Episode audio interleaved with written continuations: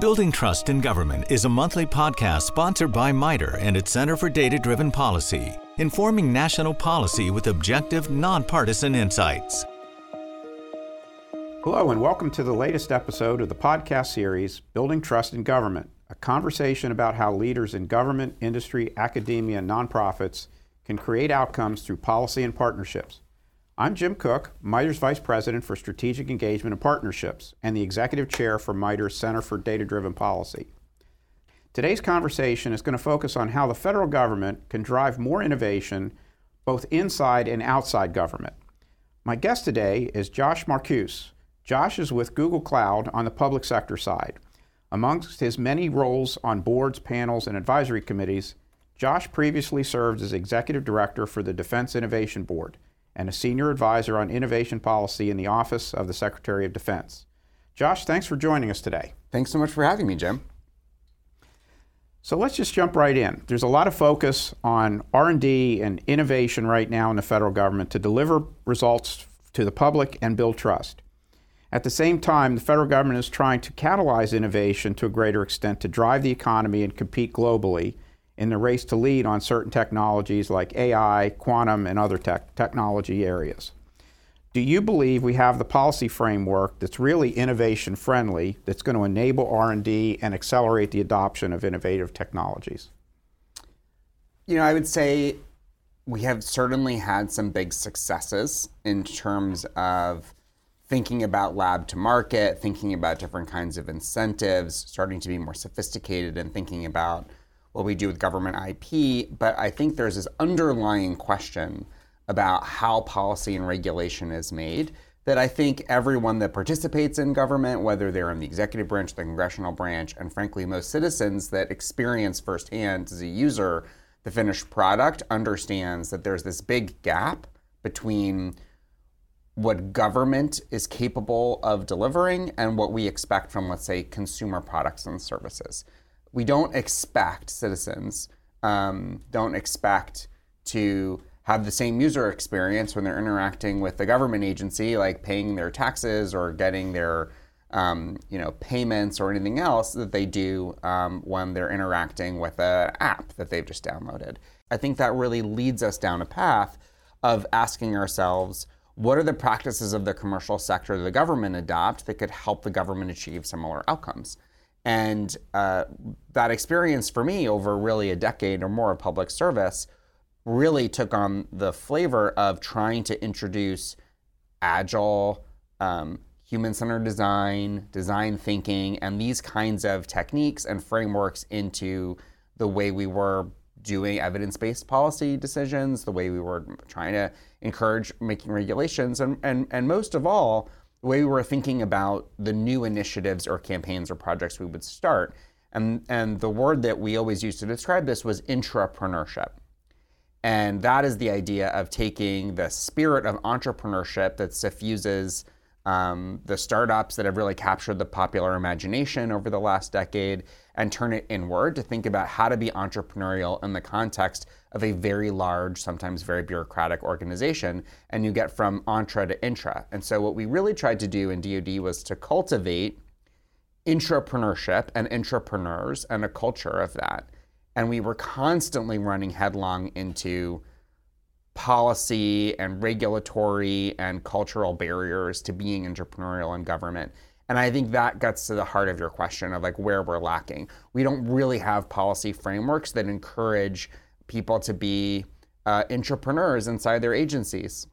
Do you have an example from your experience? I have I have lots of examples. I have lots of examples. So one of my favorite examples was um, my one of my first jobs in government was uh, in the Office of the Undersecretary of Defense for Policy. And the joke we told is, is, that really nothing had really changed in OSD policy between when I got there uh, in the wake of 9/11 uh, since you know we had planned the Normandy invasion. So the only changes we went from you know typewriters to computers and we like added women into the workforce, but essentially the way we thought about writing policy was essentially the same as World War II. Hmm. Meanwhile, um, in the commercial world, decision making had undergone a revolution. Um, Human centered design and data science and evidence-based policymaking, all these other mm-hmm. ways of making decisions had completely changed the way people outside of government thought about what are my policy options, what are my alternatives. I mean, I mean it's sort of a caricature, but it's really true that the atmospherics inside the room was very much very pyramidal, senior leader, you know, very pyramidal management structure, a senior leader at, at the head of the table, very smart people with a lot of expertise, a lot of experience would invent options on the fly. They would pitch them to the boss, and then um, you know everyone was sort of trying to impress the boss, and the boss was the ultimate decision mm-hmm. maker. And it was like very centered around this notion of authority and experience. And we know that that kind of thinking doesn't create psychological safety. It doesn't create divergent views. It doesn't give people the ability to speak up or to offer criti- criticism. Um, and so we tried to turn that on its head, and we started doing, you know, human-centered design techniques with sticky notes and whiteboards and all these other ways of thinking about problems, uh, and trying to inject that into the early stages of the policy formulation process. But this was not for product design. This was for policy, and there was very few examples back at that time of using this toolkit pioneered at you know, universities like Stanford and, and also at MITRE and applying it to policymaking. It was always, um, it started with, you know, how do I make a better widget? You think of the historical examples of like Apple creating the mouse or the iPhone, these like consumer electronic devices. And then it moved into this era of experience design, thinking of how do we design experiences for customers.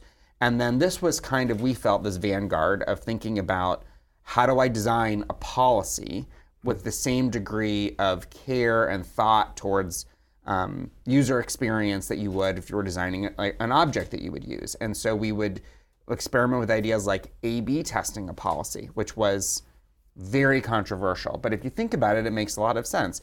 If you're faced with a set of alternatives and you can have test beds where you try out different policies simultaneously and record the evidence you're getting back and then see the results and then iterate um, that that was crazy.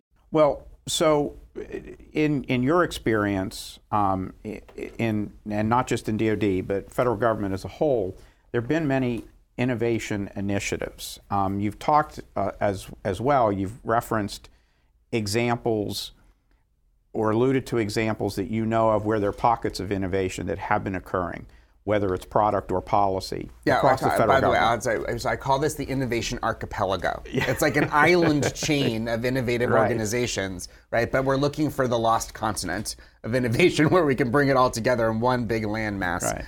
Well, one of the big challenges that keeps coming up in the innovation space, as you well know, is this challenge of closing the gap or bridging the valley of death. That's right. And so, with all of this work that's been done, um, do you have an example where you think that somebody has actually demonstrated some success in closing that gap and bridging that valley of death? And if you could just take a, a second and, and define the valley of death for our listeners. Absolutely. So, the valley of death, um, or uh, also crossing the chasm, or um, the other sort of things, is, is this idea that we have a set of authorities, a set of tools, and usually some considerable pots of money for prototyping. And then um, to get access to real scale, you know, access to warfighters to put things into production, to be able to access what DoD calls a program of record that goes from the you know millions of dollars to billions of dollars, really where the main weight of the industrial complex is from you're, you know, building your you know fighter planes and big systems.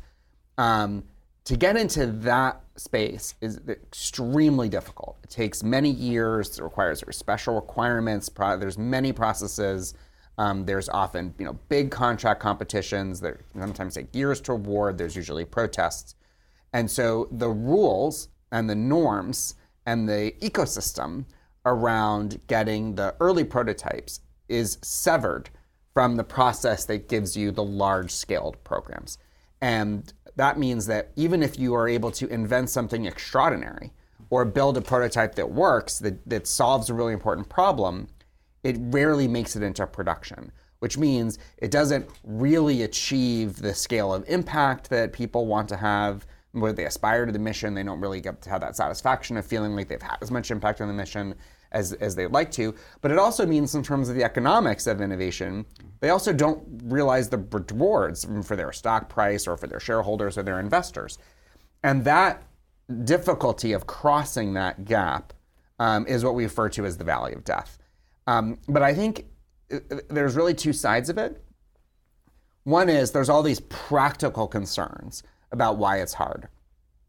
What we don't spend enough time talking about is the philosophical reasons for it, the cultural underlying reasons for it. A lot of people treat that valley of death problem as saying, well, if I just had a more flexible authority, or if I just had a more flexible pot of money, or if I just had the right person or the right organization that would you know, bridge the chasm or bridge the gap, right? Or sometimes talk about like Sherpas through the valley of death or scouts or guides it would solve the problem. I don't think that it would. I think what we really are facing is we are coming to grips with the fact that the systems and the institutions and the human capital pipelines that define the dominant culture of our large institutions, all of our federal agencies, they are optimized for execution. They are optimized for stability.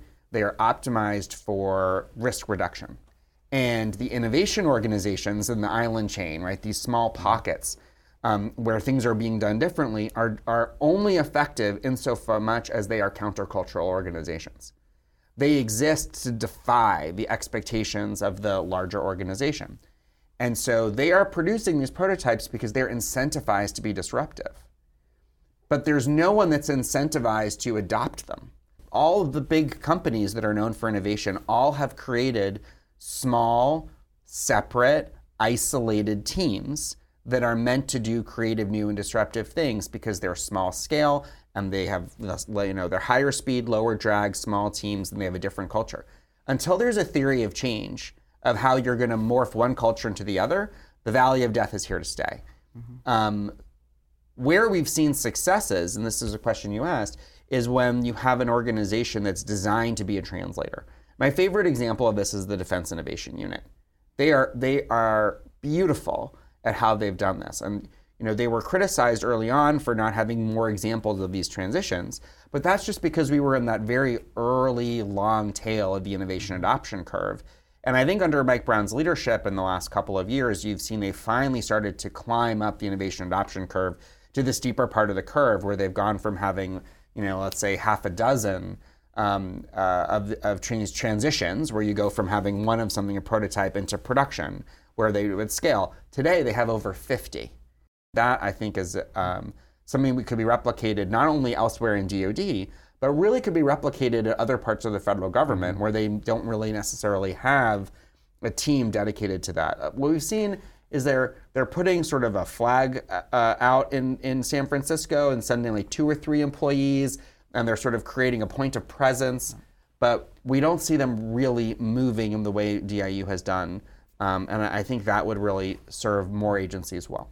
So we're going to take a quick break, and we'll talk a little bit more about that in, in terms of some specific recommendations. I'm Jim Cook, and you're listening to Building Trust in Government. When we come back, we're going to talk a little bit more about how budget acquisition and performance management policies can help or hinder innovation within the federal government.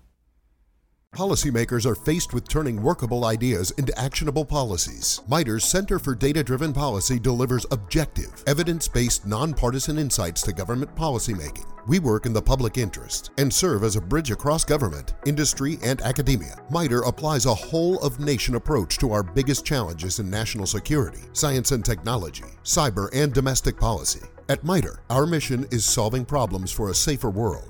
Discover how at mitre.org slash policy center.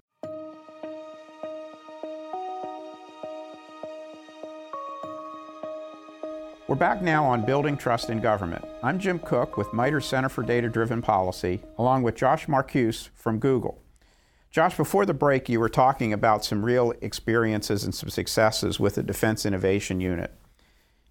Given the work that this new Commission on Program Planning and Budget Execution, or PPBE, for DoD is, is, has, char- has been chartered to look at, what of those experiences do you believe would be of relevance or of use to that commission as they look at reforming the budget and program planning and execution process as an enabler for more innovation and delivering results. Absolutely. So, Jim, first, let's let's help your listeners understand what's at stake because when we talk about budget reform, planning and programming, you know, acronyms like PPBE, I think people think that this is uh, a sort of a, a mundane back office question where it's sort of a classic sort of administrative improvement.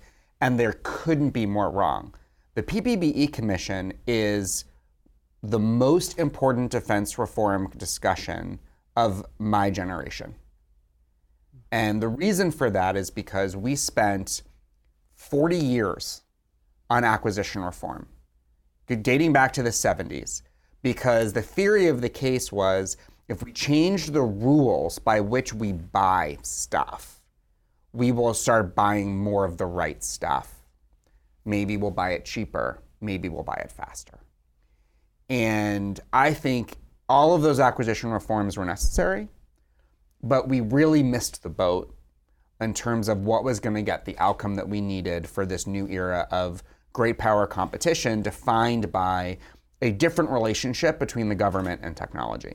And what we missed was it doesn't really matter what the buying process is if the people that want to buy new things are broke. They don't have any money. And it doesn't really matter if you change the people or the culture or the buying rules or their budgets if the time to decide, the shot clock, if you will, on the decision takes seven years.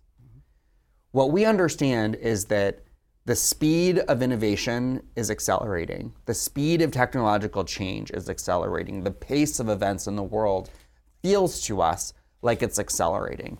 But the way in which we make decisions about allocating resources is still defined by a system that was designed by Robert McNamara in the 1960s. It was the very best that General Electric had to offer in the 1960s.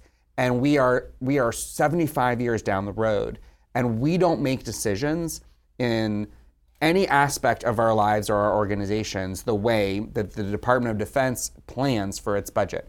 The budget takes two years to build. It is designed to be executed over five years. And the requirements process that's embedded into that resource allocation decision can also take five or seven years.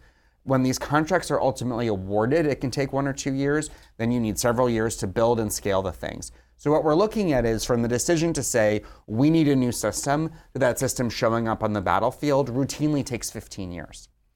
Moore's Law, which defines the rate at which we see these rapid advances in computing power um, in smaller and smaller sizes, those Moore's Law cycles are one and a half years.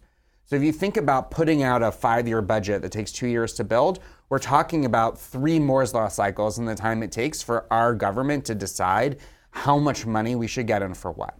So the reason that budget reform is so important for innovation, for agencies like DIU and others, is that if the Secretary of Defense and the President and the American people want us to adopt technolo- technology rapidly, we have to have a cycle time of decision making that, that is at the same pace as the technology that we want to buy is coming out.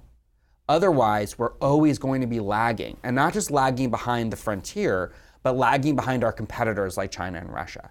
And so, for the Defense Innovation Unit, to be able to fulfill its mission and its purpose, they have to have budget agility. And that's true for the Navy and the Air Force and all of the services, the Space Force, all the rest.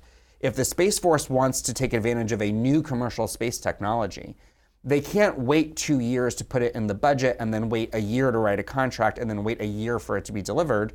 We've seen so many commercial space companies be born and die in the space of four years.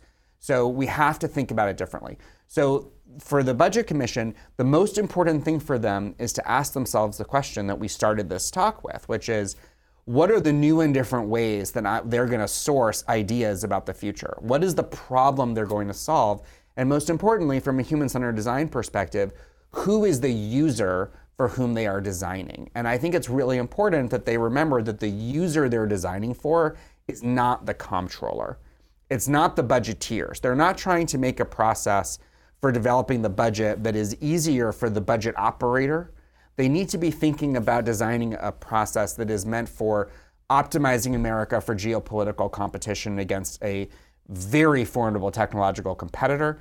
They need to be optimizing for the user, the warfighter, who wants to make sure that she or he has the stuff they need to survive on a very hostile battlefield. They need to make sure that they're designing a process for new companies, companies um, like like you know all of the companies from the Silicon Valley and and startup space, but also big new tech companies, AI first companies like Google, those that are operating at a global and a commercial scale, they also need to think through how are we going to make it so that the government is an attractive customer for these new entrants. That is the pacing. Uh, that's the pace car for innovation, and that's why the budget commission is so important. So, in the minute we have left, what have you seen in terms of successes? Because everything that you've described, I think, is as relevant to a civilian sector agency, mm-hmm. SSA, Social Security Administration, the Internal Revenue Service, the v- Department of Veterans Affairs. So, what have you seen in terms of potential pockets of innovation with the appropriate flexibilities and authorities that has occurred outside of DoD that the Commission might be interested in? And how do you also believe the work that the Commission is doing might translate to the rest of government? Sure. So I would say the important thing for the commission and other places is I would look at all the places where we've had to do supplemental funding or had to solve a crisis. And the way our government performed um, to get the COVID vaccine out to American citizens is a great example of how our entire healthcare infrastructure and ecosystem um, sprung into action and responded to a crisis. And I, I, think crises are moments where we have clarity about purpose and clarity about mission and an urgency to act. And I would like to design a budget process that has a lot of the same design principles as how we respond to a crisis. Because we need to always have that sense of urgency, that sense of purpose, and that cycle speed. And so I would look to organizations like FEMA or others that are crisis management organizations that build in a lot of budget flexibility and agility because they know they're going to be responding to a disaster. They know they have to respond to a pandemic. So if we can make our steady state budget process look a little bit more like our crisis budget process, I think there's a lot of clues and insights into how we would be able to make decisions inside of one year instead of once every seven years in terms of what the rest of the government can take away from it, you know, I think DoD is such a large share of total spending and has uh, so many great best practices that others have sought to adopt because of their culture and their heritage. Um, that if the, if this commission can just solve this problem well for DoD, others will adopt the example. Uh, I think they need to be laser focused on trying to solve defense problems. Those problems are, are actually quite vast. And I, you know, I think if they can try to solve those issues for that one agency, I hope that it creates top cover for others that want to do courageous things, hard things that they'll say, well, DoD was, you know, first in the door, but we can be fast followers too. Mm-hmm. That's, that's great. Thank you.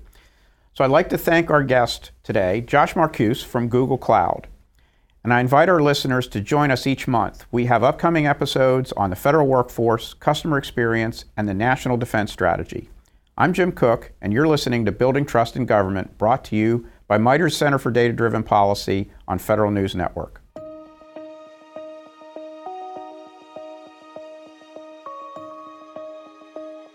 Building Trust in Government is sponsored by MITRE and its Center for Data Driven Policy, bringing evidence based insights to government policymaking. Discover more at mitre.org/policy center.